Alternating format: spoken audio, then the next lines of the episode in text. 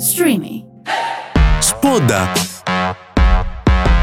με τον Παύλο Χάπιλο. Γεια σας παιδάκια, τι μου κάνετε, είστε καλά, ακούτε τη Σπόντα με τον Παύλο Χάπιλο και σήμερα με αφορμή την ταινία του Γκυλιέρμο Τελτόρο Πινόκιο θέλω να μιλήσουμε για τον Πινόκιο. Τώρα θα μου πείτε, ρε Παύλο, δεν μας από αυτόν που θες να μιλήσουμε για τον Πινόκιο.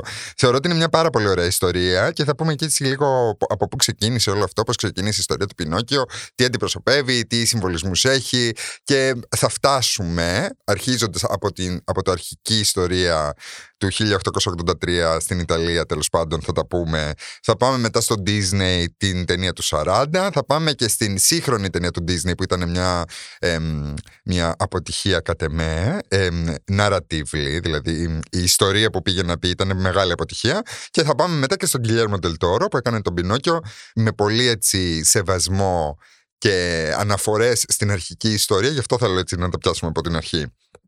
Λοιπόν, και συμβολισμούς και όλα τα σχετικά και όλα αυτά. Λοιπόν, ας ξεκινήσουμε. Πού ξεκίνησε ο Πινόκιο; Ο Πινόκιο ξεκίνησε σαν ε, μικρές ιστοριούλες σε ένα από τα πρώτα περιοδικά που τυπώθηκαν στην Ιταλία για παιδιά ε, φανταστείτε πως είναι τα Peanuts με το Snoopy που ήταν έτσι μικρές γραμμούλες, ήταν μικρές ιστοριούλες και κάθε εβδομάδα ήταν διαφορετικές. Έτσι ξεκίνησε ο Πινόκιο. Ε, λοιπόν, το 1883 η Ιταλία ήταν ένα νεοσύστατο κράτος. Είχε μόλις γίνει η ενοποίησή της και ήταν ένα νεοσύστατο κράτος και ουσιαστικά αυτό που θέλανε να κάνουν με το, αυτό το περιοδικό ήταν σχεδόν προπαγανδιστικό και ήθελαν να ενώσουν την εθνική ε, πώς τη λέμε, την εθνική περηφάνεια του κράτους και να παροτρύνουν και τα παιδιά να πηγαίνουν στο σχολείο. Γι' αυτό ο Πινόκιο έχει όλο αυτό το ιστορία, το άρκ με το σχολείο, που πήγαινε στο σχολείο και όλα τα σχετικά. Ε, να πούμε εδώ ότι ο Πινόκιο ε, σαν κούκλα, η ιστορία του ξεκινάει ως εξής. Ο Τζεπέτο, που είναι ο ξυλουργός που φτιάχνει τον Πινόκιο, ο οποίος Τζεπέτο μεταφράζεται στα ελληνικά σαν Ιωσήφ. Δεν ξέρω με πιάνετε. Ιωσήφ, ξύλο, ξυλουργός, φτιάχνει ένα παιδί από το πουθενά. Δεν ξέρω με πιάνετε την αναφορά. Θα την αναλύσουμε ακόμα περισσότερο λίγο πιο μετά. Τέλος πάντων, ο Τζεπέτο που λέτε, ε, που ήταν ένας εξακουστός ξυλουργός στο χωριό του, ε, ο γείτονά του βρίσκει ένα ξύλο το οποίο μιλάει, το οποίο έχει φωνή και του λέει: Τζεπέτο, φτιάξει μια κούκλα από αυτό το ξύλο. Και ο Τζεπέτο φτιάχνει την κούκλα και καθώς φτιάχνει την κούκλα, ο Πινόκιο τον, τον κλωτσάει ενώ του φτιάχνει την κούκλα. Και ο Πινόκιο στο αρχικό, στις αρχικές ιστορίες, είναι πάρα πολύ ατίθασο παιδί. Ε, δεν καταλαβαίνει την ευθύνη, δεν καταλαβαίνει την, ε, ξέρεις, κάνω κακό σε κάποιον άλλον και κάνω και κακό στον εαυτό μου και όλα τα σχετικά. Και ήταν ένα ηθικοπλαστικό δίδαγμα, ας το πούμε, ρε παιδί μου. Θέλανε να διδάξουν στα παιδιά ότι δεν κάνει να κάνουμε ταξί και ότι πρέπει να ακούμε τους μεγαλύτερους μας και όλα τα σχετικά. Ταυτόχρονα, ο Κάρλο Κολόντι, που ήταν και ο συγγραφέας του, του παιδικού, ε, ε, ε, εισήγαγε και μια κριτική, ας το πούμε, στην Καθολική Εκκλησία, γιατί υπάρχει παραλληλισμός μεταξύ του ξύλινου είδωλου του Χριστού, το οποίο το προσκυνάνε και το, και το τιμάνε και το αγαπάνε, και του Πινόκιο που ήταν ένα ξύλινο είδωλο επίσης, ε, το οποίο το βρίζανε και το χτυπούσαν και όλα τα σχετικά. Ε, να πούμε εδώ πέρα ότι ο, ο Γρήλος, ο Γρήλος, ο μικρός ο Γρήλος που είναι υποτίθεται η, η, ο, ο οδηγός του Πινόκιο ε, αναφέρεται πολύ λίγο στο βιβλίο και στο βιβλίο. Μετά έγιναν βιβλίο αυτές οι μικρές ιστορίες. Τέλος πάντων αναφέρεται πολύ λίγο στις μικρές ιστορίες και ο Πινόκιο το, τον λιώνει με ένα σφυρί. Ε, το οποίο εάν είδατε το, τον Γκυλιέλμο Ντελτόρο την ταινία, spoiler εδώ, ε, ο γρίλο στον Γκυλιέλμο Ντελτόρο παθαίνει πολλά, ρε παιδί μου. Τον πλακώνουν συνέχεια στο ξύλο, να το πούμε έτσι περιφραστικά. Το οποίο είναι αναφορά στην αρχική ταινία. Επίσης, το αστέρι που υποτίθεται του δίνει ζωή, το αστέρι εμφανίζεται μόνο μία φορά στην, στην αρχική ιστορία και ουσιαστικά λέει στον Πινόκιο ότι ότι θα, θα σε κάνω αγόρι αν είσαι καλό παιδί. Αυτό, αυτό υπάρχει σαν, ε, σαν θεματική. Ε, αλλά στο τέλος ο Πινόκιο αυτό που κάνει, η, η τελευταία ιστορία στο πούμε που εκδόθηκε ήταν ότι ο Τζεπέτο ε, θα πέθαινε και ο Πινόκιο αποφάσισε να θυσιάσει τη ζωή του για να σώσει τον Τζεπέτο και αυτή ήταν η τελευταία του εξάγνηση, ας το πούμε, και η τελευταία του, ε, η, η, τελευταία του καλή πράξη, ρε παιδί μου, γιατί αναγνώρισε όλα αυτά που προσπάθησε να κάνει ο Τζεπέτο για αυτόν και όσα του έμαθε και έτσι αποφάσισε να, ε, να, να ε, δώσει τη ζωή του για τον Τζεπέτο.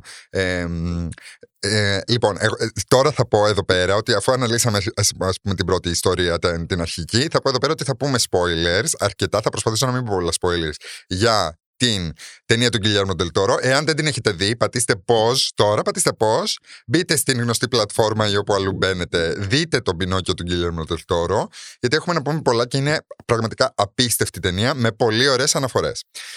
Λοιπόν, πέρα από αυτό, από την πρώτη ιστορία θέλω να κρατήσουμε λίγο την εθνική υπερηφάνεια και το, το εθνικό στένος της πρώτης ιστορίας και αυτό τον παραλληλισμό με τον Χριστό. Ωραία, σημαντικά.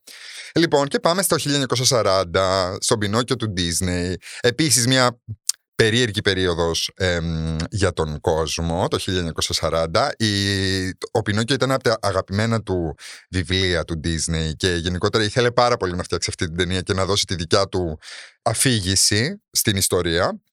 Ε, πολύ ωραία ταινία το 1940, τρομακτική ιστορία όπως κανονικά θα έπρεπε. Βέβαια ε, προσπάθησε να την κάνει λίγο πιο ε, γλυκούλα την ιστορία και να κάνει και τον Πινόκιο λίγο πιο συμπαθητικό σαν άνθρωπο, σαν χαρακτήρα. Ε, γιατί μπορεί να κάνει αταξίες ο Πινόκιος στον Πινόκιο αλλά δεν ξέρει καλύτερα γιατί είναι παιδί ουσιαστικά. Είναι παιδί που μόλις ήρθε στον κόσμο και όλα του φαίνονται καινούργια και ωραία και όλα τα σχετικά. Επίσης ήθελε να κάνει έναν παραλληλισμό με το Τζεπέτο που έχασε το γιο του, το, το οποίο δεν υπάρχει στην, στην original ιστορία καθόλου. Ε, ότι ότι ξέρεις, ένα παιδί δεν είναι πάντα αυτό που θέλουμε. Ήθελε να κάνει αυτό τον παραλληλισμό ο Disney, που ίσως χτυπούσε και τις δικές του χορδές για τη δικιά του οικογενειακή κατάσταση. Ε, λοιπόν, ο Πινιόκιο στην ταινία του 1940 ε, προσπαθεί όντως να είναι καλό παιδί, αλλά δυστυχώς επειδή δεν ξέρει καλύτερα, ε, κάνει λάθη και αυτά τα λάθη που κάνει έχουν επιπτώσεις, τις οποίες πληγώνουν και αυτόν και αυτούς γύρω του. Που είναι ένα, αυτή είναι η ρητορική της ταινίας και στο τέλος, από όλα αυτά τα λάθη που κάνει, συνειδητοποιεί τι σημαίνει να είσαι ηθικός άνθρωπος και να είσαι καλός άνθρωπος και θυσιάζει την ευχή του στο τέλος ε, για να σώσει τον Τζεπέτο και επειδή θυσιάζει την ευχή του για να σώσει τον Τζεπέτο το αστέρι αποφασίζει ότι έχει γίνει ένας ε, σωστό παιδί και ότι του αξίζει να γίνει άνθρωπος. Έτσι τελειώνει η ιστορία του, του Disney. Πολύ ωραία δεμένη ιστορία, πολύ, ωραίος, ε, πολύ ωραία κατάληξη, πολύ ωραία κάθαρση, όλα τα σχετικά. Το 2021, όχι, το 2022 βγήκε. Τέλος πάντων, φέτος, πέρσι, πρόπερσι, αυτές, αυτή τη χρονιά, εδώ θέλω να πούμε ότι τα δικαιώματα των ιστοριών, αυτές οι ιστορίες δεν έχουν δικαιώματα, γιατί είναι πολύ παλιές ιστορίες. Ε, και όταν τις έκανε ο Disney τις ταινίες, ε, πήρε τα δικαιώματα. Δηλαδή, ε, ε, πήρε το Πινόκιο και το έκανε trademark. Ωραία. Αυτά τα δικαιώματα αυτών των ταινιών λήγουν μετά από κάποια χρόνια. Νομίζω είναι 100 χρόνια. Μετά από 100 χρόνια, κάπως λήγουν. Και ο Disney, επειδή η Disney, όχι ο Disney, η Disney, η εταιρεία η Disney, επειδή δεν θέλει να χάνει αυτά τα δικαιώματα αυτών των πολύ σημαντικών ιστοριών που δεν τις άνοικαν ποτέ. Ε, γι' αυτό κάνει καινούριε ταινίες με την ίδια ονομασία, δεν ξέρω αν με πιάνετε, για να ξανακατοχυρώσει τα δικαιώματα του ονόματος. Ωραία. Και γι' αυτό τώρα τελευταίο, τον τελευταίο καιρό βλέπουμε όλες αυτές τις ταινίες που βγαίνουν από την Disney, οι οποίες δεν είναι και πάρα πολύ καλές και δεν έχουν και. Δεν, δεν, δεν τιμάνε το αρχικό υλικό. Ε, η ταινία του Πινόκιο που έβγαλε τώρα πρόσφατα η Disney με τον Tom Hanks είναι μια, ένα τέτοιο παράδειγμα. Ε, εάν την δείτε την ταινία, ο Πινόκιο σχεδόν δεν, δεν παίρνει ποτέ απόφαση για κάτι. Δηλαδή σχεδόν τον, τον, αναγκάζουν να κάνει ε, τις αταξίες που κάνει. Ε, σε, σε κάποιες σκηνές ακόμα και ο ίδιος αναρωτιέται γιατί κάνει αυτές τις ίδιες τις αταξίες. Με λίγα λόγια δεν υπάρχει αμφιβολία για να υπάρξει η συνέπεια, για να υπάρξει μετά το μάθημα σε όλη την ιστορία. Ο Πινόκιο είναι απλά μια ε, κούκλα, άψυχη, που απλά τραβιέται από μέρος σε μέρος από άλλους ανθρώπους, δεν έχει καμία ευθύνη για τις επιλογές του, έτσι τον, έτσι τον, τον, τον αντικατοπτρίζει η ταινία, χωρίς καμία ευθύνη και αφού δεν έχει ευθύνη δεν, δεν υπάρχουν ούτε συνέπειες για αυτά που κάνει. Που χάνει όλο το θέμα και τη θεματική της αρχικής ιστορίας και της ταινίας της αρχικής του Disney. Και στο τέλος όταν γίνεται όλο αυτό που γίνεται στο τέλος δεν καταλαβαίνεις τι έμαθε ο Πινόκιο γιατί δεν υπήρχε καμιά εξέλιξη στο χαρακτήρα του από την αρχή μέχρι το τέλος. Ωραία. Ε, αυτό ήταν, αυτή είναι η ταινία της Disney καινούργια, με, μέσα σε λίγα λόγια. Και πάμε τώρα και στην ταινία του Γκυλιέρμο Τελτόρο, η οποία ταινία διαδραματίζεται τον ε, πρώτο παγκόσμιο πόλεμο νομίζω διαδραματίζεται η ταινία, εκεί, την, εκεί τη θέτει έχει πάρα πολλές αναφορές, ρε παιδί μου, σε πολιταρχία, σε ε, ε, ναζιστικές ρε παιδί μου συμπεριφορές και όλα τα σχετικά, γιατί η Ιταλία τότε ήταν υπό, υπό ναζιστική κατοχή. Δεν, δεν αναφέρεται ακριβώς ιστορικά πάνω σε αυτό, αλλά αναφέρεται, ρίχνει κάποιες αναφορές. Ε, γιατί μην ξεχνάτε ότι και ο, ε, και ο ίδιος ο Τολτόρο που μεγάλωσε στο Μεξικό ε, μεγάλωσε μέσα σε, αυτές, σε αυτά τα καθεστώτα και κάτω από αυτές τις ρητορικές. Ε, δίνει μια πολύ, πολύ έτσι μπαμ σύγκριση μεταξύ του Πινόκιο και του Ιησού Χριστού ε, πολύ ξεκάθαρη από την αρχή που είναι πολύ ωραία γιατί ε, κάπως κάνει μια αναφορά στο αρχικό ε, υλικό. Ε, επίσης ο Πινόκιο είναι πάρα πολύ άταχτος και πάρα πολύ, ε, πάρα πολύ ατίθασος, ε, ένα πολύ ατίθασο όν από την αρχή που επίσης δίνει αναφορά στο ε, αρχικό υλικό. Ε, και μέσα σε όλο αυτό ο, ο Ντελτόρο δίνει και μια αναφορά ε, στο θάνατο. Γιατί αν σκεφτούμε ρε παιδί μου την ιστορία του Πινόκιο έχει να κάνει με τη ζωή και το θάνατο. Δηλαδή ο Πινόκιο παλεύει όλη του τη ζωή για να γίνει ανθρώπινο αγοράκι. Ουσιαστικά να χάσει την ε, την αθανασία του. Και όλο αυτό το αναφέρει με έναν πάρα πολύ ωραίο τρόπο ο Ντελτόρο.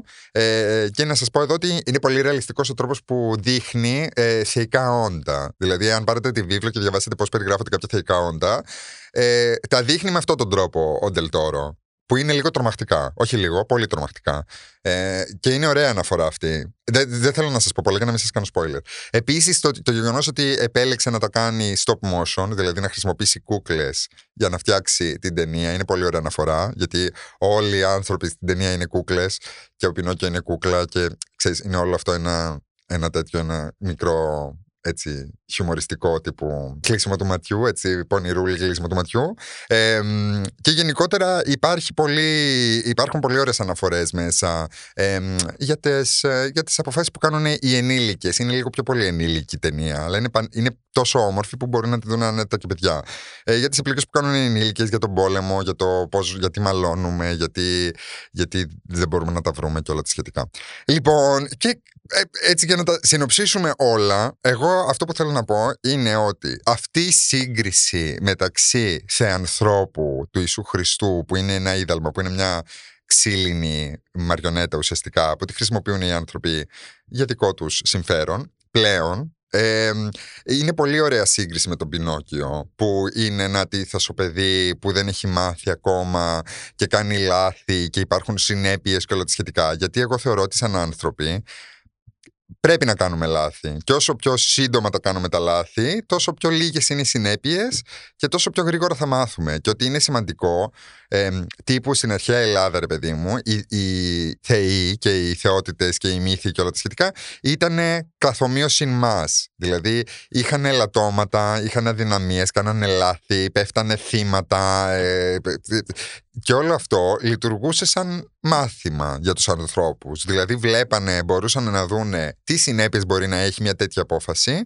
και μπορούσαν έτσι να τις αποφύγουν. Δηλαδή όλη, όλη αυτή η μυθολογία με τους χρησμούς ε, στην πυθία που σου δίνει το χρησμό η πυθία, προσπαθούσες να αποφύγεις το χρησμό αλλά προσπαθώντας να αποφύγεις το χρησμό συνέβαινε αυτό ακριβώς που έλεγε η πυθία. Αυτό το πράγμα είναι μεγάλο μάθημα για τον άνθρωπο, για, για τη ζωή του ανθρώπου. Λέω εγώ τώρα. Πλέον έχουμε φύγει από αυτό. Έχουμε φτάσει σε έναν σε άνθρωπο, ο οποίος είναι ιδανικός, ο οποίος είναι αψεγάτιαστο, ο οποίος είναι τέλειος, ο οποίος είναι άπιαστος. Και ζούμε μια ζωή συγκρίνοντάς μας, εμάς τους ανθρώπους, ε, με κάτι που είναι άπιαστο. Ενώ η ανθρώπινη φύση η ίδια έχει αδυναμίες και είναι σημαντικό να τις γνωρίζουμε τις αδυναμίες και να τις αναγνωρίζουμε και να μαθαίνουμε από τα λάθη μας και είναι ok να κάνουμε λάθη. Έτσι είναι. Εάν δεν πληγώσεις δεν θα μάθεις να πληγώνεσαι. Εάν δεν πέφτεις να φας τα μούτρα σου δεν θα μάθεις να στέκεσαι στα πόδια σου. Όλα αυτά τα μαθαίνουμε από μικρή.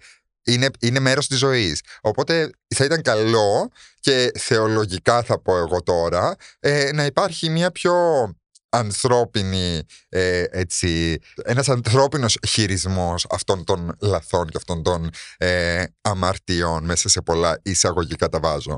Οπότε αυτή η σύγκριση που ήταν και από το αρχικό υλικό ε, και γυρνάμε τώρα πίσω με την ταινία του Γκίλερμο Ντελτόρο γιατί στις προηγούμενες αναφορές δεν υπάρχει αυτή η σύγκριση με τον θεάνθρωπο και με το πόσο ο κόσμος ε, βλέπει τον ε, τον Θεό του, αυτόν που βλέπει ιδανικά, ε, είναι πολύ σημαντική σύγκριση. Εγώ θα πω. Σαν σπόντα θα το πω έτσι για να το σκεφτείτε λίγο παραπάνω. Να δείτε την ταινία του Γκυλιάνου Ντουλτόρο, είναι φανταστική. Είναι και πανέμορφη και πολύ ωραία τραγούδια. Και πολύ... Καλά, δεν είναι πολύ ωραία τα τραγούδια, ενώ ότι δεν είναι φτιαγμένη για να είναι ωραία τα τραγούδια. Έχουν μια έτσι ομή πραγματικότητα τα τραγούδια του και η ταινία ολόκληρη. Αλλά είναι πανέμορφη και με πολύ ωραία μηνύματα και, και είναι για να το. Για να... Είναι σαν σπόντα, σαν αυτό το podcast. Λοιπόν, ελπίζω να μου είστε καλά. Ε, θα τα πούμε σύντομα με ένα νέο έτσι random θέμα. Ε, ξέρετε πλέον, δεν είναι ανάγκη να σας πω πολλά.